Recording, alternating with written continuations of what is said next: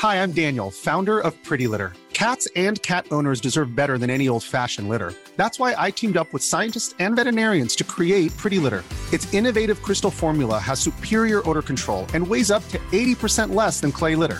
Pretty Litter even monitors health by changing colors to help detect early signs of potential illness. It's the world's smartest kitty litter. Go to prettylitter.com and use code ACAST for 20% off your first order and a free cat toy. Terms and conditions apply. See site for details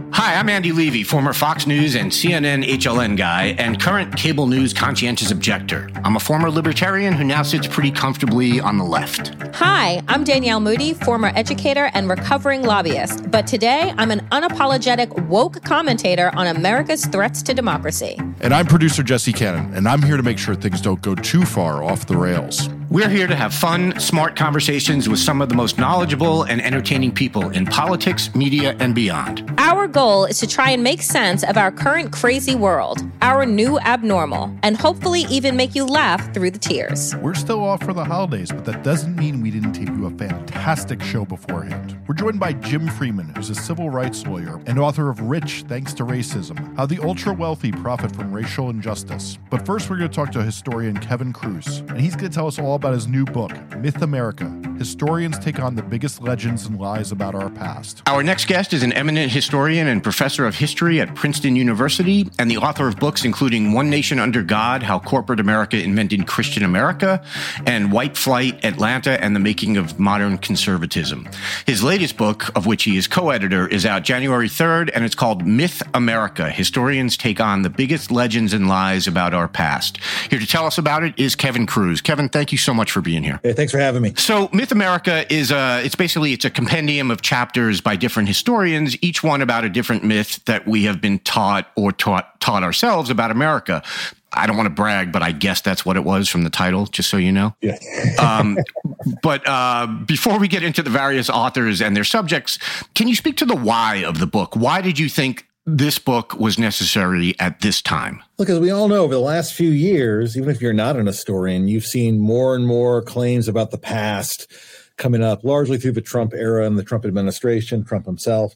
Constant claims about how this was the biggest this or the best that or the most important, whatever.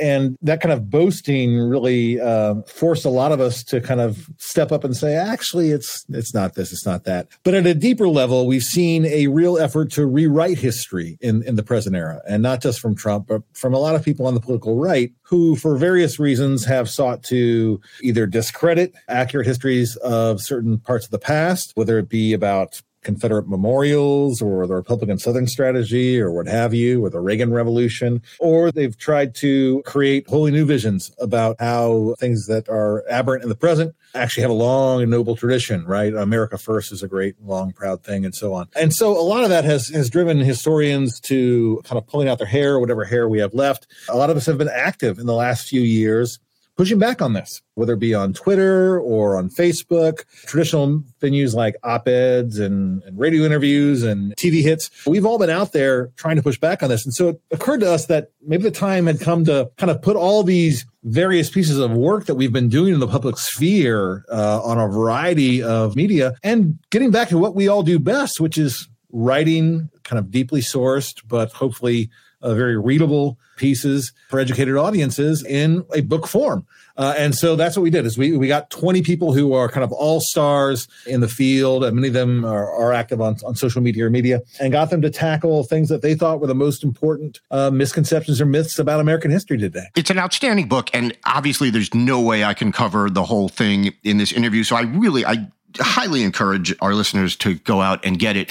But there's, so there's outstanding chapters on things like, as you said, American exceptionalism. There's stuff on the Constitution, the stuff on the erasure of Native American culture, the notion that it was World War II and not the New Deal that pulled us out of the Great Depression, which I have to shamefully cop to believing for a long time. There's a whole bunch of different things, but I figured I should ask you about the chapter that you wrote, which is simply called The Southern Strategy, and it lays out the case that this Republican strategy is not a myth. In other words, the myth is that it was a myth. And my first thought uh, when I was reading it sort of goes to something you just said. Does it just boggle your mind that you had to write this? Like this is a fairly basic concept of 20th century American history. Why did why did you have to write this? It's a great point. And and I, I say this if you, anyone out there knows me from Twitter, I've done long threads on this over the last few years, first with Kanye West and then uh, kind of a running battle with one of the chief denialists of this, uh, Dinesh D'Souza. And it really was amazing that this needed any pushback at all because this was the most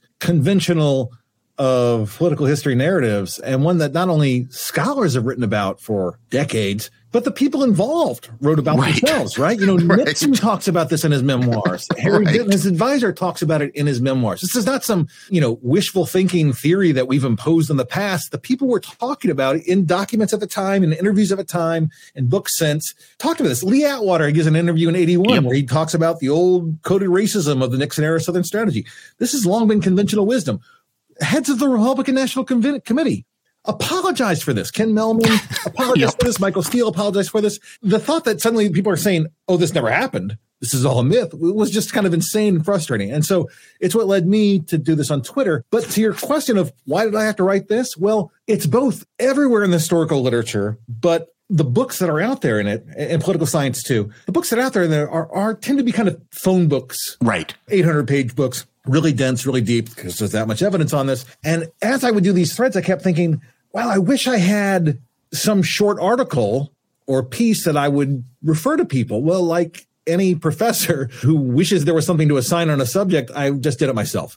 So, uh, but, it, but, it, was a great excuse to do it, right? Because it actually it took this thing that was kind of in the ether and in the background, and I I thought I knew about, but the more I researched this and and and wrote the piece, I got really excited about it because I found stuff that even I didn't know going into this, right? And so uh, that was really exciting for me. It wasn't just kind of getting a familiar narrative down; it was really deepening it and getting some really fun, rich examples to to highlight it. So it was worth it for me, at least. Uh, I hope it's worth it for other people to read it too. No, it's funny that you said that because that was how I felt when I was reading it. So the Southern strategy is this again fairly well known idea that as the Democratic Party moved away from being, you know, the party of slavery and segregation, the GOP sort of consciously moved to fill that void and to become the champion of white Southerners. But when I was reading, I'm of a certain age. I associate the term with the people you mentioned, with Richard Nixon, with Lee Atwater. And in particular, I sort of thought that this strategy was born out of Nixon's loss in 1960. But from reading your piece, I learned that well, no, this actually went back even further than that. Yeah, it's really remarkable, and it, it, you know, as early as the late New Deal, Democrats are riding high and strong, and uh, and Southern Democrats are starting to flirt with uh, the Republican Party. They formed this bipartisan coalition in the Senate. They the Southern Democrat and Republican issued this thing called the Southern, uh, not the Southern Manifesto, the Conservative Manifesto. But it really takes off after the Dixiecrat Rebellion in '48. And the traditional story here is, is yeah, Strom Thurmond became a Republican, but not until 1964, not until the Goldwater campaign. That's where this all crystallized. What I found is it's right after the Dixiecrat campaign in 1948 when Strom Thurmond briefly bolts the party. Thurmond goes back to the Democrats, but Republicans literally come down to the South and are trying to recruit Dixiecrats. And it's everyone from the, the guy who'd been the vice presidential nominee in 1944, Ohio Senator John Bricker, to South Dakota Senator Karl Mundt, who's a key ally of, of Joe McCarthy, to the chairman of the Republican National Committee, comes down to Alabama in 1952 and says quite explicitly Dixiecrats believe in states' rights. Republicans believe in states' rights. We should merge, right? And so this effort to recruit them is on really early, uh, earlier than I than I think uh, a lot of people had, had thought about. Um, certainly, scholars I think of the Dixiecrats would, would know this, but I think the general public had your kind of uh, understanding, which is this is all Goldwater and Nixon, right? It's a sudden shift in the 60s, but it's a long process. It's a process that, that doesn't end in the 60s. It certainly doesn't start in the 60s. Uh, it's one that unfolds over decades. Uh, and that's the story I really wanted to tell here. Yeah, no, and you did an amazing job. And there were just unbelievable little details in there. Um, and there were a couple that stood out to me. One was uh, you mentioned that at the 1964 GOP convention, the presidential convention, there was not a single black Southern delegate. And you point out out that uh, Rowland Evans and Bob Novak wrote at the time of the California delegation that there were, quote, no Negroes or Jews. The idea that the state of California couldn't even find a black person or a Jewish person to be one of their delegates is unreal. Yeah, it's, it's amazing. And this is a, a period where, for all our complaints about political journalism in our own time, in an older era, there were people who were very astute about tracking changes in real time, even if they went against their own preconceptions. And and Evans and Novak are a pair of kind of legendary political journalists who are dumbstruck by what is going on with the Republican Party as it's changing before them, right? I, I talked about a little bit earlier in that piece when Bob Novak, who later gets a reputation on CNN as this kind of arch conservative figure. Right. Young Bob Novak goes to the spring meeting of the Republican National Committee in Denver, I think, in the spring of 1963, and he's dumbstruck by what he's seen. It's a sudden change in which these Southern figures are all over the party, and they are clearly turning the party, uh, as it was said at the time, lily white and hard right. And uh, and he's dumbfounded by hearing people use racial slurs at meetings, by hearing people talk about, you know, this isn't South Africa, you know, where we're not outnumbered that badly, we can take control. And he comes away in this in 63 saying, it seems like there are a lot of people in the Republican Party that are intent on making this the white man's party. And so that that change was was stark and pronounced in that moment. And it certainly carries through the 64 campaign, which which lots of, of great people have written about. But again, as you noted, my point here is to kind of spread it out beyond that inflection point, really talk about what came before and what after, uh, in addition to the massive changes in the 60s. Yeah, and I want to jump ahead to the 1968 campaign because then we have the we have the back in the game Richard Nixon, obviously. But as you point out, he finds himself running not just against Hubert Humphrey, but also against George Wallace and basically unrepentant segregationist. Yeah. And so Nixon has to sort of do this. It's almost like triangulation, and he forms an alliance with Strom Thurmond. And then the interesting thing I thought was you mentioned that he starts using phrases like law and order as as code words because he doesn't want to go as far as George Wallace, but he wants to signal that, you know, he's still uh, sort of on that team. And I was wondering, is that because Law and Order is now sort of a famously or infamously yeah. used all the time as code for racial things? Do you think that's the first time that that happened? Oh, that's a great question. In fact, one of my forthcoming books, I mean, way forthcoming, I'm barely in the planning stages, is going to be on the politics of law and order in New York City. So I should have an answer to this already. It's Wallace who, who popularizes it. I'm sure the phrase had been used in that context before, but Wallace really takes it mainstream. And Nixon, as you note, uh, copies him on this. So much that Wallace complains uh, right. in the late 60s. I, I, should have trademarked my speeches. You know, uh, Nixon and Agnew are, are stealing lines from me verbatim. But Nixon has the advantage there of not just running against the very liberal Hubert Humphrey of the Democratic Party, but he's got the very conservative Democrat George Wallace running as an independent. So he can kind of run right down the middle. We often think of Nixon as this reactionary figure, but in 68, he's the moderate option. Right. And he does reach out to people with code words. And this is a part of the, the current denialism over the Southern strategy. Uh, Dinesh D'Souza does this all the time. Oh, we're supposed to believe they used code words. They didn't know what was going on. Literally, in the documents of the Nixon administration, their aides are saying, we are going to speak in code words. right. I mean, this is, again, this is not something that we're kind of inventing out of whole cloth. right. We've got the playbook in front of us. And, and this is what they say. And, and, and so it's rather than being kind of starkly racist, you can speak in terms that make it clear that you're going to soft pedal civil rights, right? Yeah, yeah, I'm going to make strict constructionist appointments to the Supreme Court, right? I'm going to put pro police officials in place. Uh, we're going to uh, listen to all sides of these issues. You know, there are ways in which you can say we're going to kind of pump the brakes here, right? and, and for Southern segregationists, that was enough. Uh, you know, it brought Strom Thurmond on board. Uh, it brought people who took their cues from Strom Thurmond on board as a result. And this was something that Nixon, I, as I believe you point out, this is something that Nixon sort of learned from the doomed Goldwater campaign of, of 64. Yeah. He talks about how Goldwater sort of, he doesn't really say he went too far in what he believed, but he basically says, well, Goldwater made the mistake of, of saying these things. Yeah. Yeah. He, he says, you know, and this is, again, another thing where, the people who argue the Southern strategy is a myth. Nixon in his memoirs say the idea that Goldwater started the Southern strategy is bullshit, is his word. And he wants to say that, that look, there was a, an earlier path to this in which Eisenhower, when Nixon was VP, made inroads in the South. And that is the best Southern strategy model. And that's the model that Nixon wants to use. And so he says, look, Goldwater went at foam at the mouth segregationists. Right. Like Goldwater went after the wrong kind of white Southerner. Right. He went after the, the really reactionary kind. And instead, you need to go after the kind of moderate conservative one, the one who has objections about integration that they maybe don't want to voice with kind of the thunderous George Wallace segregation now, segregation tomorrow, segregation forever. But they're kind of happy with segregation, right? They maybe don't want Jim Crow, but they want lily white suburbs but are kind of left alone from the people and the problems of the inner city. And as long as you can assure those people, don't, you know, make them identify as a racist, but mollify and appeal that basic racist instinct, well, then that's the way to go, right? And, and that's, that's what Nixon is so, is so shrewd at. Yeah, he really was an, an, unbelievable politician. And I think it's easy to forget that in, with sort of the caricature that he, you know, became. Yeah. And, and depending on how old you are, what you remember is the Rich Little impression of Richard Nixon or something like that. But he really was. He had amazing political instincts. This was a little tough because I, I didn't want to ask you directly about the other essays because you know you didn't write them. Yeah. But so I thought I would ask, you know, was there one thing or or things in particular from the other essays that really stood out to you, like stuff that you read as a as an historian and thought, wow, that's really fascinating? Yeah, yeah. And again, this is kind of like a Christmas wish list for me as I got to bring some of my favorite people in here. And ones were ones who, who kind of replicated arguments I'd seen before, so it wasn't really surprising me. Others kind of took advantage of work they were doing in the moment and and kind of crystallized things.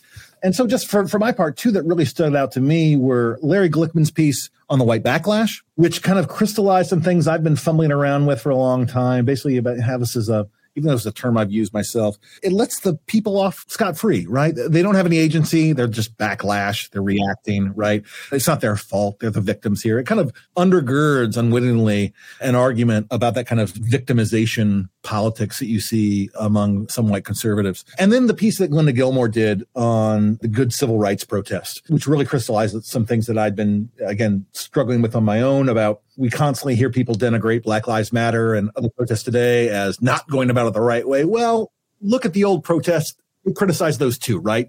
You you've now built up an image in your mind of this kind of saintly Martin Luther King Jr. who everyone loved, that wasn't the case. You know, when he, you know, the last year of his life, he was, had a popularity rating in the 30s. So those were two pieces that really jumped out at me. But but honestly, every single one in here is just uh, I know I'm biased, but I really I really love the the cast that we put together and and the amazing work they brought to this. No, I, and I I couldn't agree more. And, and but in particular, I, I agree with you about the myth of the good civil rights protest because it's driven me nuts for a long time. But particularly as you said during the BLM stuff, when I would see conservatives tweeting or you know writing exactly what you just said that you know Martin Luther King would never have done this. It's like you would have hated Martin Luther yeah. King yeah. and you would have trashed him and called him the devil and called him a communist and called for his arrest. Stop it. Just stop it. It's embarrassing, but they have no shame, so you can't even say that. But yeah, so totally, I agree.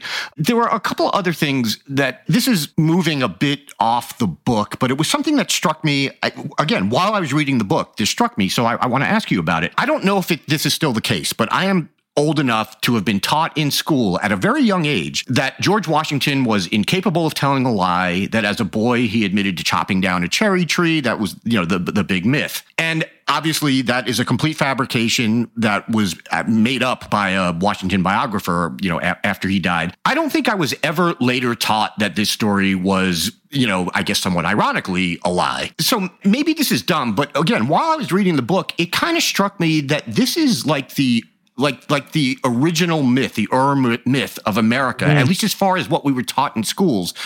And and again, it, it's sort of like it gets to American exceptionalism and a lot of the other things that, that that there are chapters on in the book. That you know, look at our founder; he could not tell a lie. This is who we are. No, that's that's a great point. I had thought about that. I mean, it's it's kind of the origin story of innocence. Is that what you learn about George Washington? Was he was was honest and trustworthy and true Maybe I don't think that's the sum total of of, of any individual, um, right. and the fact that we have to instill that in our children is really remarkable. He becomes this morality play for us, right? And I think your larger point about how you, know you were never taught that that was wrong. This goes to, a, I think, a problem we have with American history writ large in this country is a lot of the times, yeah, I got a PhD, so I took a lot of classes in this. Right. Some, people, some people might take a class or two in college, but a lot of people they kind of get through grade school history and and and you know maybe they take a year in in high school where it's kind of view from thirty thousand feet and you're moving very quickly. Maybe you get to World War II. Who knows? There's a lot of history that is taught quickly and shallowly, and that's uh, just I think of the nature of you know uh, what folks uh, have to do uh, in, in, grade school or, or, even in high school, uh, you can't quite get into the depths of this with a lot of students, and so a lot of people stop there. They have the, this vague notion, and so what stands out to them is uh, a simplistic view of the Civil War or the Washington uh, myth about the cherry tree, right? And that's that's all that really sticks to them. And then when they hear professional historians like me in the public square pushing back, you know, on these things, they kind of take it personally, right? Because you're arguing mm-hmm. against, you know, their third grade teacher or, or their beloved high school teacher, something like right. that. Why do you hate America? Yeah, and you hate America, right? Right. So, so that's a problem with with how we do this. But again, another reason why I think so many of us have been trying to get out there in op-eds and and and radio podcasts and certainly uh, social media to try to push back on this because what I found and what really excites me about this stuff is that there is really a hunger out there uh, for history. And I think what historians have realized in the last few years is that people are going to go looking for history in the public sphere. And if it's not professional historians out there providing it to them, you know, if we don't come out of the ivory tower and, and actually engage with the public, well, it's going to be, you know, the Bill O'Reilly books and, you know, uh, that kind of level of history, right. which is not well done uh, might have a partisan uh, point of view. And so we've got to get out there and, and, do that teaching that we do in our our classrooms. We've got to do it, uh, uh you know, out in the uh, in the public sphere too. Yeah, you know, my dad was a uh, he taught high school history for 30 mm-hmm. years, awesome. American American history, and he passed away seven years ago or so. And something my mom, you know, obviously uh, I don't want to soft pedal this. We are incredibly sad about that. But something my mom says now is she's like, sometimes she's almost happy that he didn't live to see what's going on now. Yeah. Because yep. she said he would just have been, he would be yelling at, he would have been yelling at the TV and just in absolute shock yep. and anger at at how facts are being treated and how history is being treated. And that leads me to, I guess, one final question. And it's the very first line of your intro to the book is We live in the age of disinformation. And maybe I read too much into that, but I thought it was interesting that you said the age and not an age. Was that syntax purposeful or am I just reading too much into it? You might be reading too much into it, but I like it. Okay. I mean, it, it does feel like, I mean, there might be another age of disinformation, but, but I think it's what really marks our current moment. Uh, it's not just misinformation. It's, it's, there's a willfulness in this, right? And, and, so it used to be, again, if someone were to come up to me and, and, and relate the story of Washington and a cherry tree, I wouldn't think they had a malicious motive in mind, right? I just think they, they, they, didn't learn the right thing. These days, though, it's people who have a lot of money behind them, a lot of influence, uh, a lot of a pretty loud megaphone on places like Fox News and things like that, who are intentionally pushing a distorted view for their own ends. And that's really remarkably different than the fights we've had over history in the past. And we've had fights before. And I think it's incredibly dangerous uh, but again, it shows the, the, the reason why so many of us are out there um, uh, pushing back. And uh, again, the whole reason I'm on Twitter is that I used to just yell at the TV like your dad would have, and, right. and to save my wife's sanity and and to, and to maintain my marriage, I took it online. Um, uh, whether that was good or bad, I don't know. But uh, but it, it, I'm still married, so so that part's good. So yeah, okay. So at least we know it's a good, it's a net positive in that sense, personal, if yeah, nothing exactly. else. But yeah, I think you're absolutely right. And you know, we always talk about like there was a big phrase that's always been around low information voters. And I feel like we need to change that because it's no longer low information voters, it's bad information voters. Yeah. And and it's just as you said, it's amazing that it, it's just this is what people are doing and they're doing it. There's a sense of purpose behind it. They're doing it for a reason. And it's just it's absolutely horrible. And the book is amazing. I encourage again, even if you're sitting there thinking, well, I already know all these things were myths. Trust me, you will learn so much from the book anyway. It's required reading. And the book is Myth America Historians Take on the Biggest Legends and Lies About Our Past. You can pre order it now. It's out January 3rd. Kevin, thank you so much for joining me. I loved having you on. My absolute pleasure. Great chat. Life is full of awesome what ifs, and some not so much, like unexpected medical costs. That's why United Healthcare provides Health Protector Guard fixed indemnity insurance plans to supplement your primary plan and help manage out of pocket costs. Learn more at uhone.com. Planning for your next trip? Elevate your travel style with Quince. Quince has all the jet setting essentials you'll want for your next getaway, like European linen, premium luggage options, buttery soft Italian leather bags, and so much more and it's all priced at 50 to 80% less than similar brands. Plus, Quince only works with factories that use safe and ethical manufacturing practices. Pack your bags with high-quality essentials you'll be wearing for vacations to come with Quince. Go to quince.com slash trip for free shipping and 365-day returns. This show is sponsored by BetterHelp. You know, there's something I've really been needing to get off of my chest lately, which is that everyone and their mother should listen to the Andre 3000 album because it lifts my spirits on a regular basis, 1000%. We all carry around different problems, big and small, and let's be honest, when we keep them bottled up, it can start to affect us negatively. That's where therapy comes in. It's like this safe space where you can unload all those burdens and start figuring out how to work through whatever's weighing you down. Therapy can make a difference. I know this from firsthand experience, and it's not just for those who've experienced major trauma, it's for anyone who wants to improve their mental well being. Therapy can help you learn coping skills, it can teach you how to set better boundaries, and it can make you be a better version of yourself. If you're considering therapy, why not give BetterHelp a try? It's entirely online, which means it's convenient, flexible, and fits into your schedule seamlessly. Plus, getting started is as easy as filling out a brief questionnaire to get matched with a licensed therapist. And the best part? You can switch therapists anytime at no additional charge. So why wait? Take that first step towards a happier, healthier you with BetterHelp. Get it off your chest with BetterHelp. Visit betterhelp.com slash the new abnormal today to get 10% off your first month. That's betterhelp, H-E-L-P dot com slash the new abnormal. Folks, I am very excited to welcome to the new abnormal Jim Freeman, who is a civil rights lawyer and is an author, author of the book Rich Thanks to Racism How the Ultra Wealthy Profit from Racial Injustice, and also directs the Social Movement Support Lab, which provides multidisciplinary assistance to communities fighting for racial justice. Jim, thanks so much for making the time to join us on the new abnormal. I wanted to start off today by talking about a new report that you have out which is uh, in conjunction with a, a, a, couple of other organizations, including yours, entitled Criminalization versus Care How the 20 Largest U.S. Cities Invest Their Resources. I want to just read a little bit of the opening and the executive summary and then just jump right in uh, with you. And so the opening goes, you know, in many communities across the US, when children and families need help, there is a robust network of supports and resources to meet their needs. When residents experience mental or behavioral health challenges, there are systems in place to provide the appropriate care. In these communities, there are abundant parks and recreational opportunities. There is a vibrant cultural scene. Efforts are made to ensure access to affordable housing and address climate change. In these communities, ones that millions of parentheses, mostly white and affluent U.S. residents enjoy, the priority is spending tax dollars in building systems of community care. However, in many other U.S. communities, and particularly communities of color, that is not the case.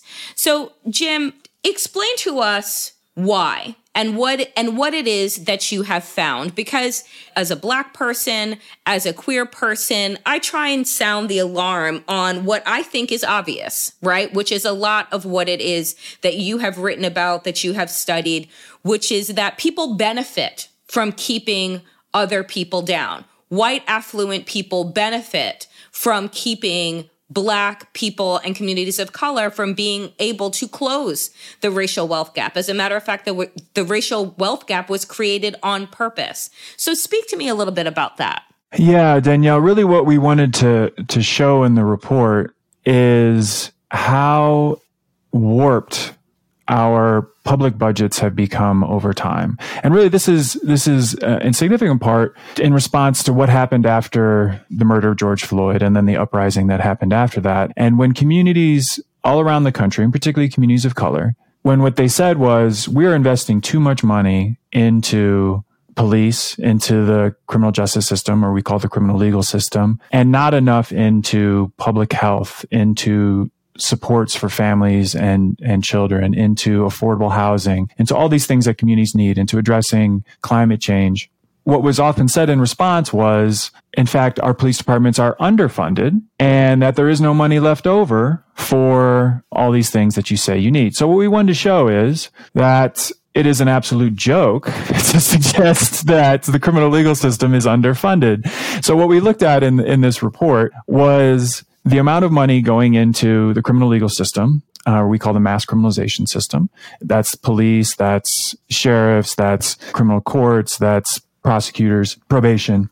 And then we looked into what is going into, you said, systems of community care. So public health, wraparound supports for families, addressing climate change, parks, arts, culture, that sort of thing. And so it's how much money is going into this one system versus how much money is going into these eight other really essential systems that communities need to thrive. And what we found is that in almost all the cities, there was vastly more public investment, more tax dollars going into mass criminalization than was going into what these communities actually need. As you were saying, you know, the lack of resources in this case was not the problem. The problem was that rather than those resources being used to create more livable communities, that policymakers were instead directing them far more to you know systems that are putting people in handcuffs putting people in jail putting people in prison what we want to do is just make it very apparent to people that this is not some abstract idea this is happening every day where our tax dollars are being used in ways that are creating immeasurable harm, particularly to black and brown communities. Yeah, you know, I, am I'm, I'm looking at the map that you have in the report, and I and I just want to read this for folks. Each of the 20 largest US cities is spending at least hundreds of millions of dollars per year on the criminal legal system, with the vast majority of those resources going to the police. Many cities and counties spend in the billions, with New York City the largest at 7.7 billion dollars in 2022. Jim, that is disgusting. When I look at that number for New York City, where I am, and to think about the narrative. I, I, I want to speak on that for a moment. The narrative that Republicans and the right make in pushback to this the concept of defunding the police which was really about like you said reallocating funds right instead of spending billions of dollars in locking people up, spending billions of dollars to pay police salaries. How about we put them into mental and behavioral and community health well-being? How about we put them into wraparound supports and into affordable housing and to, into environmental sustainability? Talk to us how the narrative gets completely co-opted, right?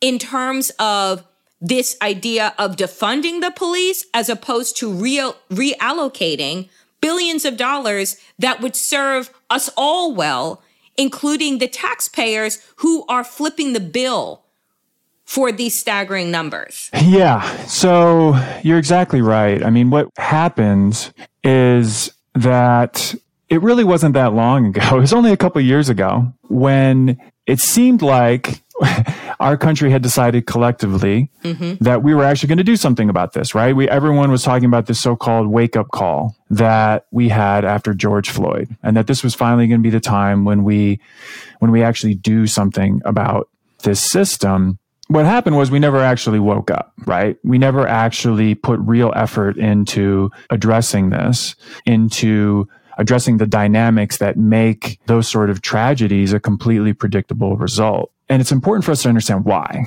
The reason why is because there's a very well funded opposition that sprung into action to prevent change from happening and continues to do so today. So, and this is the stuff that, you know, wrote about in the book, which was, you know, if you look at um, what happened after the initial reaction to George Floyd, like really in the fall of 2020, what you had was organizations like the Heritage Foundation, which are overwhelmingly funded by you know the the super rich like the koch brothers what they decided to do was to launch a back the blue police pledge to support the status quo in law enforcement in this country. And that pledge has now been signed by over 200 members of Congress, by eight governors, by over 300 state and local officials around the country, as well as, you know, hundreds of thousands of members of the public, right? So that's where they put their resources into. These folks have also been putting a lot of resources into supporting police unions what has happened is all around the, the, the country, and this is the these are the dynamics I encounter um, with the communities I work with all the time,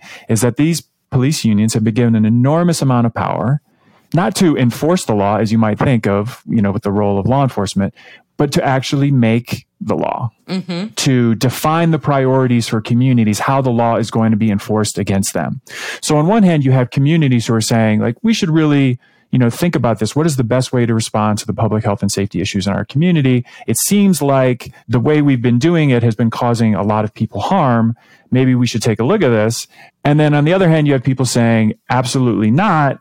We're going to continue doing what we've been doing, which is throw police at the problem um, over and over again, even if you know no reasonable person would actually think that this is the best way to handle particular issues that arise in communities. And then what happens then is that that gets passed down the line into the budgetary process, right? So when it comes time to make these hard decisions about whether to give money to you know, your Department of Public Health or your Department of Housing or your Parks and Recreation Department or anything else? Or are you going to give it to the police and the district attorney? Those folks have basically won that fight every year for about 40 years. And so other departments have seen their budgets cut or at best stagnate over time. Whereas if you follow the, the trajectory of police budgets, they have consistently gone up year after year after year so that most of the cities that we looked at in the report, even if you adjust, adjust for inflation, their budgets have increased more than doubled or tripled or sometimes even expanded beyond that um, over the last few decades. So these are really consistent recurring problems that we have to get a hold on if we're ever going to have any chance of addressing these problems in a real way. The fact is, you kind of stated it in your answer, is that there is no desire to fix anything, right? Like there is no desire to reallocate funds. There's no desire because communities of color and white communities aren't looked at as the same, right? I want you to delve into that a bit because we love to pretend when we're having these conversations and you hear politicians say, well, I, I, think somebody said recently, and I can't remember their name, but they're gross, basically said, oh, you know, the next time that you're getting robbed, call a crackhead instead of a, instead of the police officer since you wanted to fund the police so much. They say they make up these, you know, boogeyman stories about how crime will rain down if we actually put money into affordable housing and into the education system as opposed, as opposed to in inflating the budgets of the police in the same way that we do the military on a larger scale, right? And so talk to us about how racism, right, and upholding white supremacy plays a major role in this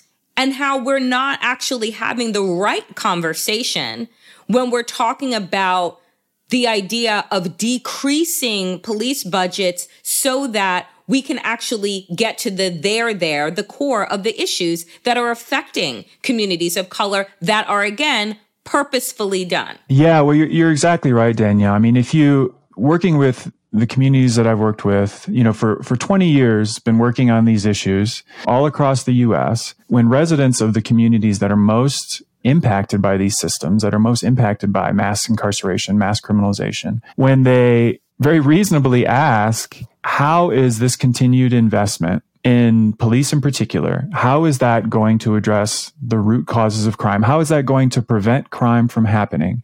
At no point in 20 years have I ever heard them receive a good answer. mm-hmm. Because there is no good answer, right? If you actually analyze what causes people to commit what we define as crimes, what police actually do or what they're good at is non-responsive to those dynamics, at least the vast majority of those dynamics. So I, I think that is the, the systemic racism.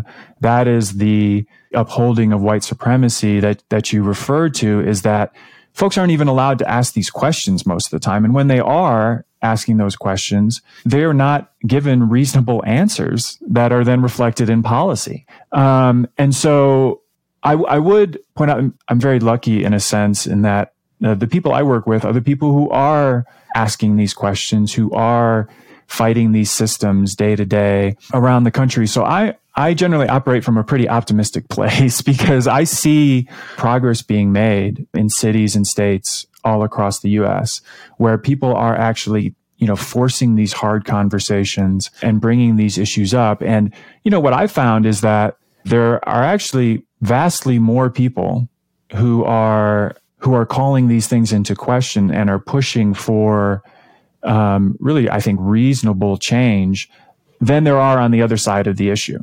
The, the other side of the issue is actually very small. It's dominated by a very small number of very wealthy people who have been able to protect their agenda and advance their agenda mm-hmm. through a set of particular strategies. And I think the real purpose of the book and the purpose of this report, for example, is to shed light on that right? To expose that playbook so we know what we're going up against. So we have a chance to win because we can't win if we don't understand who's on the other side. And for a long time, I think a lot of us who were doing this work, myself included, like we didn't fully understand what we were going up against. Now I think um, there are more people who do have a, a good idea of that. And I think that's why that opposition is getting more and more desperate, which is why they're, you know, doing things like advancing this the anti CRT, the anti critical race legislation and things like that. I want to lift up another point that you make in this report, criminalization versus care, how the 20 largest US cities invest their resources, which is this. Sustaining the mass criminalization system is extremely costly for local taxpayers. For example, in each of the cities, the amount of local dollars being spent in 2022 on the criminal legal system is between $902 and 2008 $826 per household. Average local spending on the criminal legal system at the county level is another $115 to over $1,400. You know, last question for you, Jim. Do you think that this is the conversation that needs to be delivered directly to taxpayers, which is your money is being misspent? right? Your money isn't being used to strengthen your communities or keep it safer. It's actually being used to balloon police departments and criminal mass criminalization employees as opposed to creating the care systems that are what create healthy communities. Well, I certainly think that's part of the the message that that they need to receive. I do think there's a danger in boiling everything down into sort of personal economics and finances. There's a lot of influences pushing in that direction that it needs to be, you know, we need to be talking about efficient use of resources and we need to be talking about how to maximize our resources and tax dollars and things like that. I, th- I think it's part of the, of what people need to hear. But I also think that people, particularly those communities, those families that that are not affected by these systems in a direct way, or at least not in the most direct ways, I think they need to hear very clearly about the harm that's being caused. I think we have to lead with that. People are just going to have to learn to hear that better than they better than they do now. And particularly, obviously, I'm talking about white communities here. Mm-hmm. White communities have been very skittish about confronting the damage that's being caused on a day to day basis. They've been very hesitant to come to terms with the fact that we have allowed our government, our policymakers, our public infrastructure to inflict harm on us, on the people it's supposed to be serving. We need to really get our minds around that and the implications of that, the disparities within that. And I, I, think that has to be priority one. But in a world in which there are a lot of folks who have been very resistant to that message, I do think it can also be valuable to point out to them that also, by the way, this is costing you a lot of money. And sometimes that can wake people up mm-hmm. and at least create an opening for them to understand on other levels, moral, ethical, what have you, that the systems they are they are supporting have been enormously harmful in ways that also reverberate back on them and even if they are not most directly impacted. Jim, I thank you so much for the work that you're doing to bring people's attention to the wastefulness, right, in terms of where we're putting our resources and where we're denying resources to funnel to. Folks, the report is Criminalization versus Care, how the 20 largest US cities invest their resources and the book by Jim is Rich Thanks to Racism How the Ultra Wealthy Profit from Racial Injustice. Jim, thanks for making the time for the new abnormal. Appreciate you. Thank you so much, Danielle. Hope you enjoyed checking out this episode of The New Abnormal. We're back every Tuesday, Friday, and Sunday. If you enjoyed it, please share it with a friend and keep the conversation going. This podcast is a Daily Beast production with production by Jesse Cannon and Seamus Calder.